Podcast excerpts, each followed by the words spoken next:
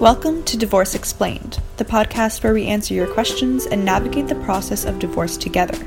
Sharing real stories and personal experiences, this is your guide through it all.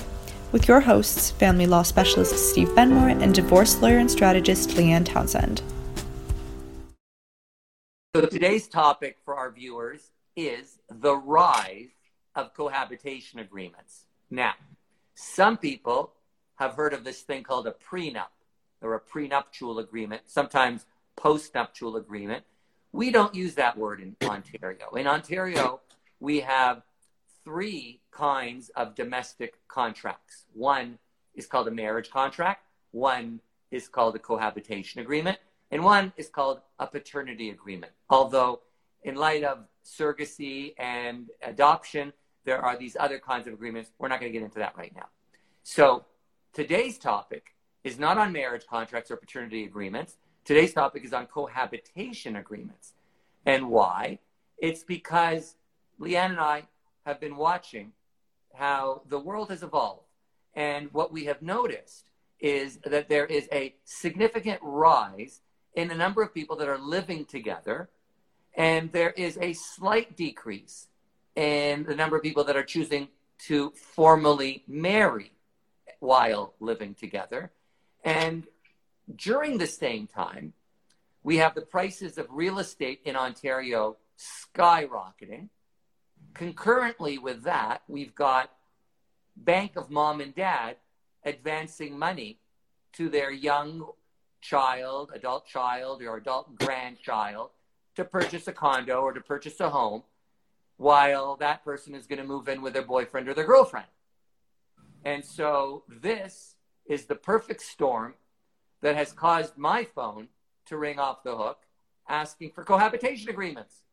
And most people think, like preparing for a trial probably takes a half an hour, most people think that a cohabitation agreement, you could just write it on the back of an envelope and it's done.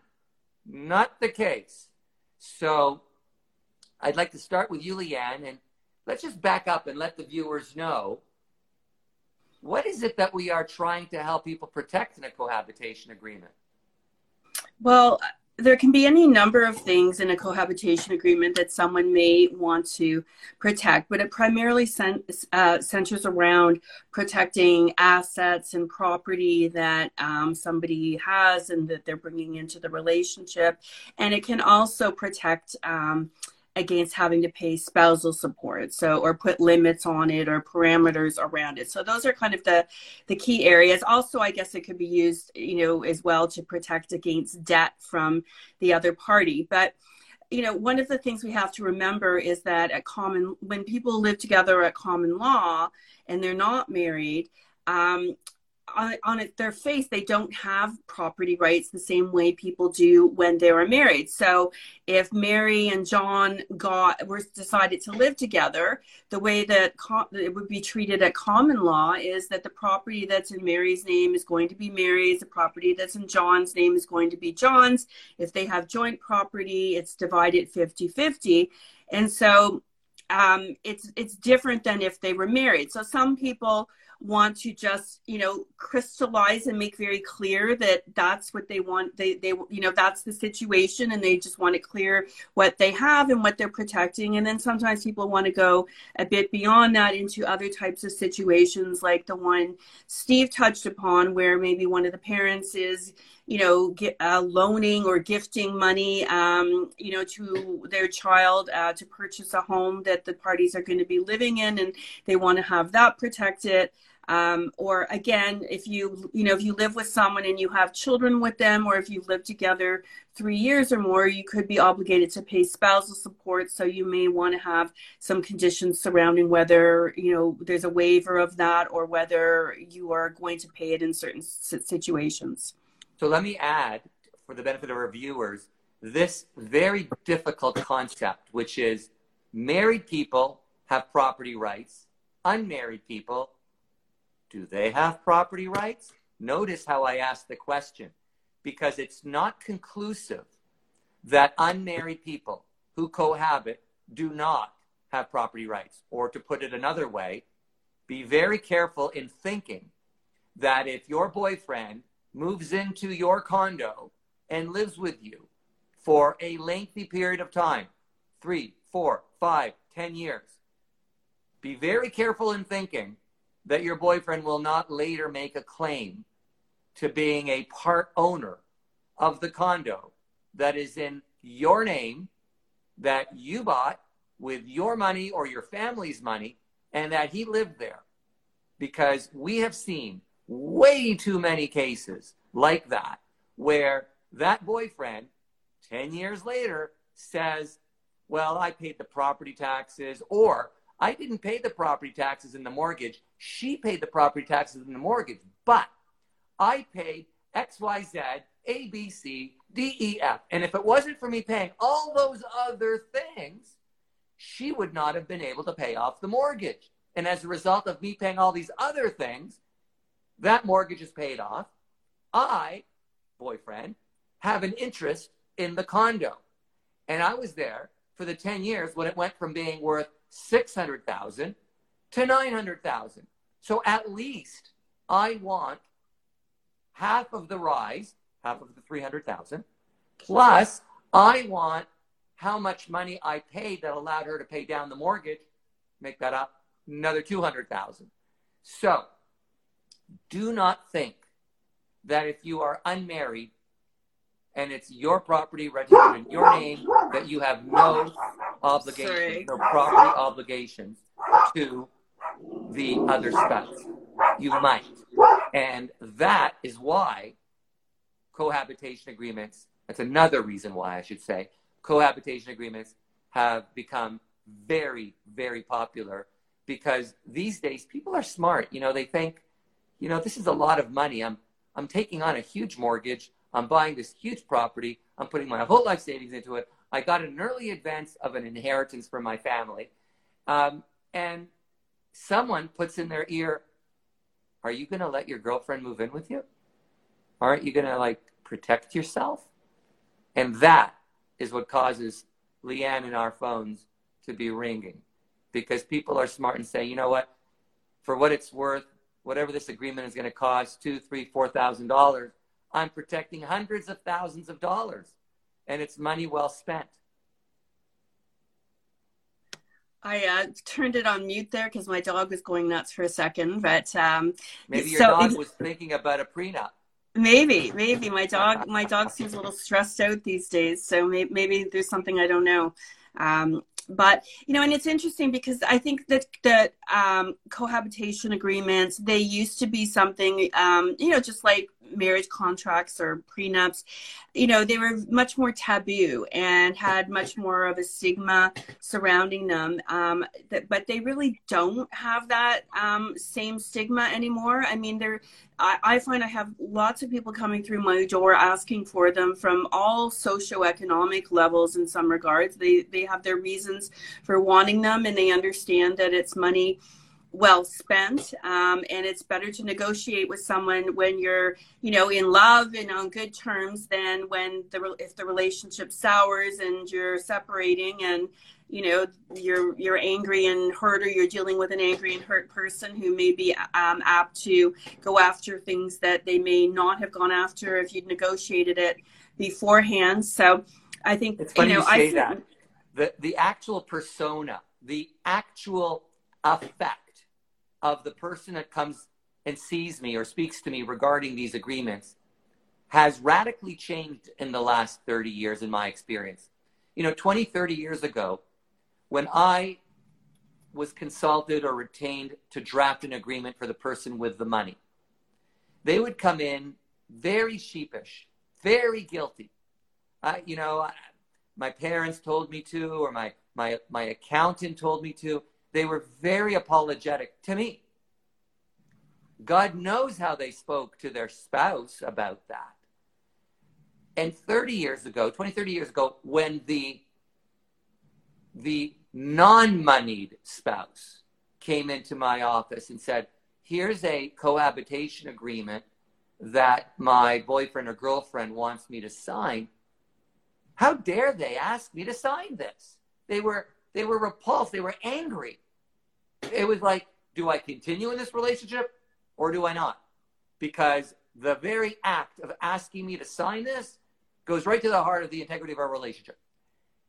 The same conversations today are radically different. Today, the person that wants the cohabitation agreement says, um, you know, here's what I want in it. It's very much, very matter of fact. The person that sees me that is the economically weaker party says, oh, I'm totally fine with it. Just let, let me know what it says. Let me know if I have to change anything. Is there anything that I can add? And we, we've gone from radically different views to very similar views in the recognition that it's just good planning. It really is good planning. And by the way, I want the viewers to understand cohabitation agreements may provide benefits to the weaker economic party that exceed what they could have gotten if they didn't sign a cohabitation agreement. Or to put it more precisely, if I think you used John and Mary, was that the example? Yeah. So John owns a condo. Mary's moving in. John says in the agreement, John will cover all the bills on the condo. Mary doesn't have to pay anything. And if they split up in under five years, John will pay Mary X dollars for her to get reestablished. Could be five grand, 10 grand, 20 grand. If they split up after five years, but under 20, John will pay Mary $25,000.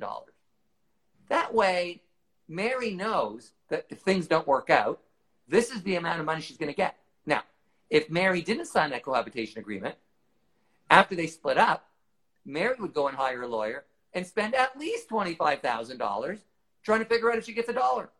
So some cohabitation agreements actually are better for the partners and the spouses, and in fact, better for the weaker person than not signing a cohabitation agreement.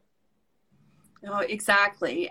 Um, there are occasionally still, like not not as not that often, but I have had someone come through my door who is in the weaker financial position where they are presented with a very one-sided agreement that is, you, you know, I, we use the word unconscionable. Like if it, you know, if you if someone's presented with something where it really is unconscionable, then, you know, I'm going to advise them that not to sign it.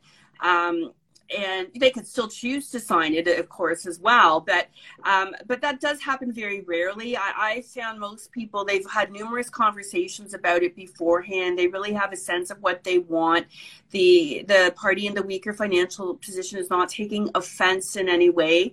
Um, as Steve mentioned earlier, they view it as good business um, and you know particularly nowadays where you know people there is a people are you know splitting up maybe more often or there's you know people have children from one relationship and then they're in a second relationship and they you know that's another reason why we often can see these types of things is people want to make sure that they you know they protect their children financially that their children are going to get um, you know they're, they're maintaining their what they wanted their children to inherit one day potentially. So you know that's something that comes up as well.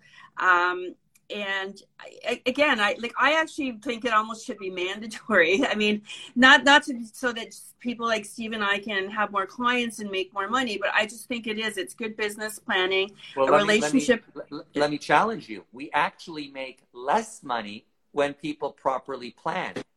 True. This is that's this true. is preventative medicine.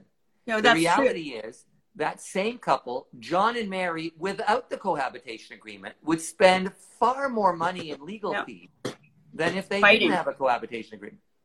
Yeah. So no. at the end of the day, um, whether you make a will, a power of attorney, you buy life insurance, you buy car insurance, you get a cohabitation agreement. It's the right thing to do. It protects both spouses.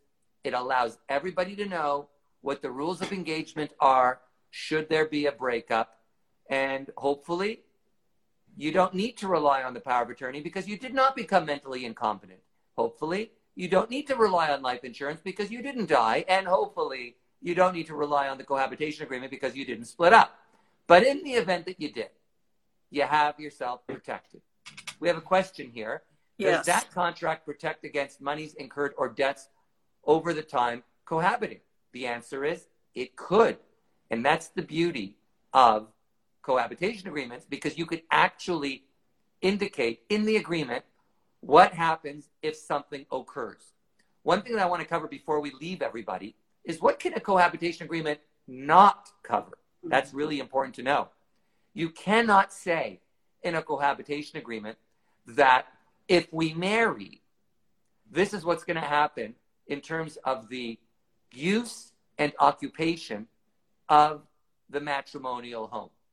That is something you cannot contract out of. You cannot say, if we marry, Mary has to move out of the home if we split up. You can't say that.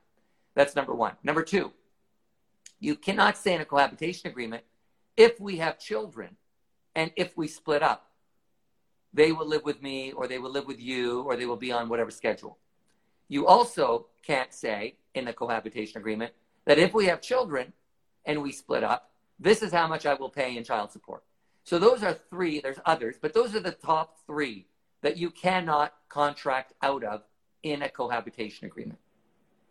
Yes, and the and the child support and the child, you know, the schedule and who's living with who. That those are very important, you know, issues, and those are issues that people do, unfortunately, um, particularly the schedule and things like that, fight about when a relationship ends. But um, because with children, you know, their needs are ever evolving. Um, and so um, courts are very protective of things like child support and best interests of children. And you know in people who even want to get a divorce who have children like one of the most important things judges look at is whether appropriate child support pursuant to the child support guidelines is being paid. So there's a, lot of importance put on those. So that's the, the logic behind why you know we don't at, there, you know, there's a rule or there's a, you know, laws against, we don't put them into um, cohabitation agreements or prenups or marriage contracts. Those things do not go in. And in, and in the last few months, I've, I've actually had people come back to me who I did a cohabitation for a few years ago. Um, no different, by the way, than updating a will. Um, people update cohabitation agreements. For example, when I did the first one for this one couple, uh, they had uh, one particular property. Uh, then they wanted to buy another property. Um, and they were going in with different share interests. And they wanted the cohabitation agreement to be updated to reflect the second purchase. And, and that's perfectly fine. And, and quite frankly, I think it's just so mature and so responsible for people to say, you know what, uh, we're still together. We love each other very much. Um, but, you know, we have, we both work very hard. Uh, we both earn a, a significant income and um, but we earn at different rates. And you know i earn x and she earns y. And but together we're buying another property and she's putting in x and i'm putting in y. And, and it's all reflected in the agreement.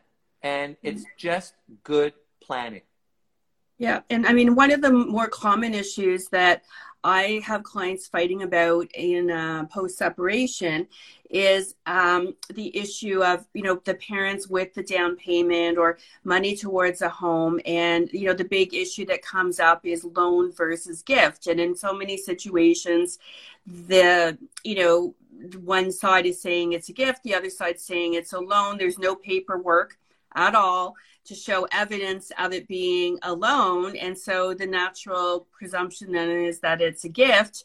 So if you have a, a cohabitation agreement, then you know that can be very clearly laid out and prevent this whole argument from happening. Um, because you know when when things when you're in court after the fact or when you're you know in negotiations because you're breaking up one of the most important things is having documentation to back up your position. If you have something, a document and something in writing that confirms what you're saying, then, you know, you're going to be pretty solid in terms of getting what you want. But if you don't have documentation, then you have a problem because you're going to be required to prove it potentially if the other person is arguing against you. So, you know, why not have everything, you know, as much as possible included in the cohabitation agreement? And, you know, then you just minimize any areas um, of, you know, conflict or discrepancy or differences of opinion. And I'll tell you, um, using the analogy again of doing a will or buying life insurance, um, whenever you do those, uh, often there's a questionnaire. You, the life insurance agent will ask you, you know, how old are you? What's your health like? How much do you earn? What assets and liabilities do you have? And those questions are very important because what they do is it allows the advisor, in this case, the life insurance broker, to tell you if you need life insurance, how much you need, for how long. Well, similarly, when someone comes to me for a cohabitation agreement, I ask a series of questions. And those questions allow the person to understand A, do they need a cohabitation agreement? And B, what does it need to include? What are they trying to protect? Sometimes, it doesn't happen many times, but sometimes as a result of these questions, we realize they actually don't need a cohabitation agreement. So the, the Q&A, the intake process is actually very helpful to assist people in getting on the right track and making uh, financially responsible decisions with their money and their income. And it's very important as well that you have consistency um, in your doc. So if you have a will and you have a cohabitation agreement, you want to make sure that you know the lawyer who did each document if it's not the same lawyer is aware of what's in the other one so that they're aligned and and not in conflict in any way. 100% so that's it for cohabitation agreements and i think the topic that you've just raised has to be an upcoming topic in one of our future ig lives which is gift versus loan after mm-hmm. separation because that's a mammoth topic that we have dealt with in the past for sure. Yeah, and we haven't talked about it. So uh, maybe that'll be our topic next week. Thanks maybe everyone so. for tuning in. Thanks, Steve. And Bye, we'll everybody. see everybody here again next week. You got Bye. It. Bye. Thanks for tuning in to today's episode of Divorce Explained. If you enjoyed it, don't forget to head on over to Instagram and follow at Steve Benmor and at Leanne Townsend Life for more. And if you're looking for specific divorce services, you can visit benmor.com and leannetownsend.ca. We hope today's episode made you feel informed and inspired as you move along through your divorce journey. Tune in next week for Divorce Explained.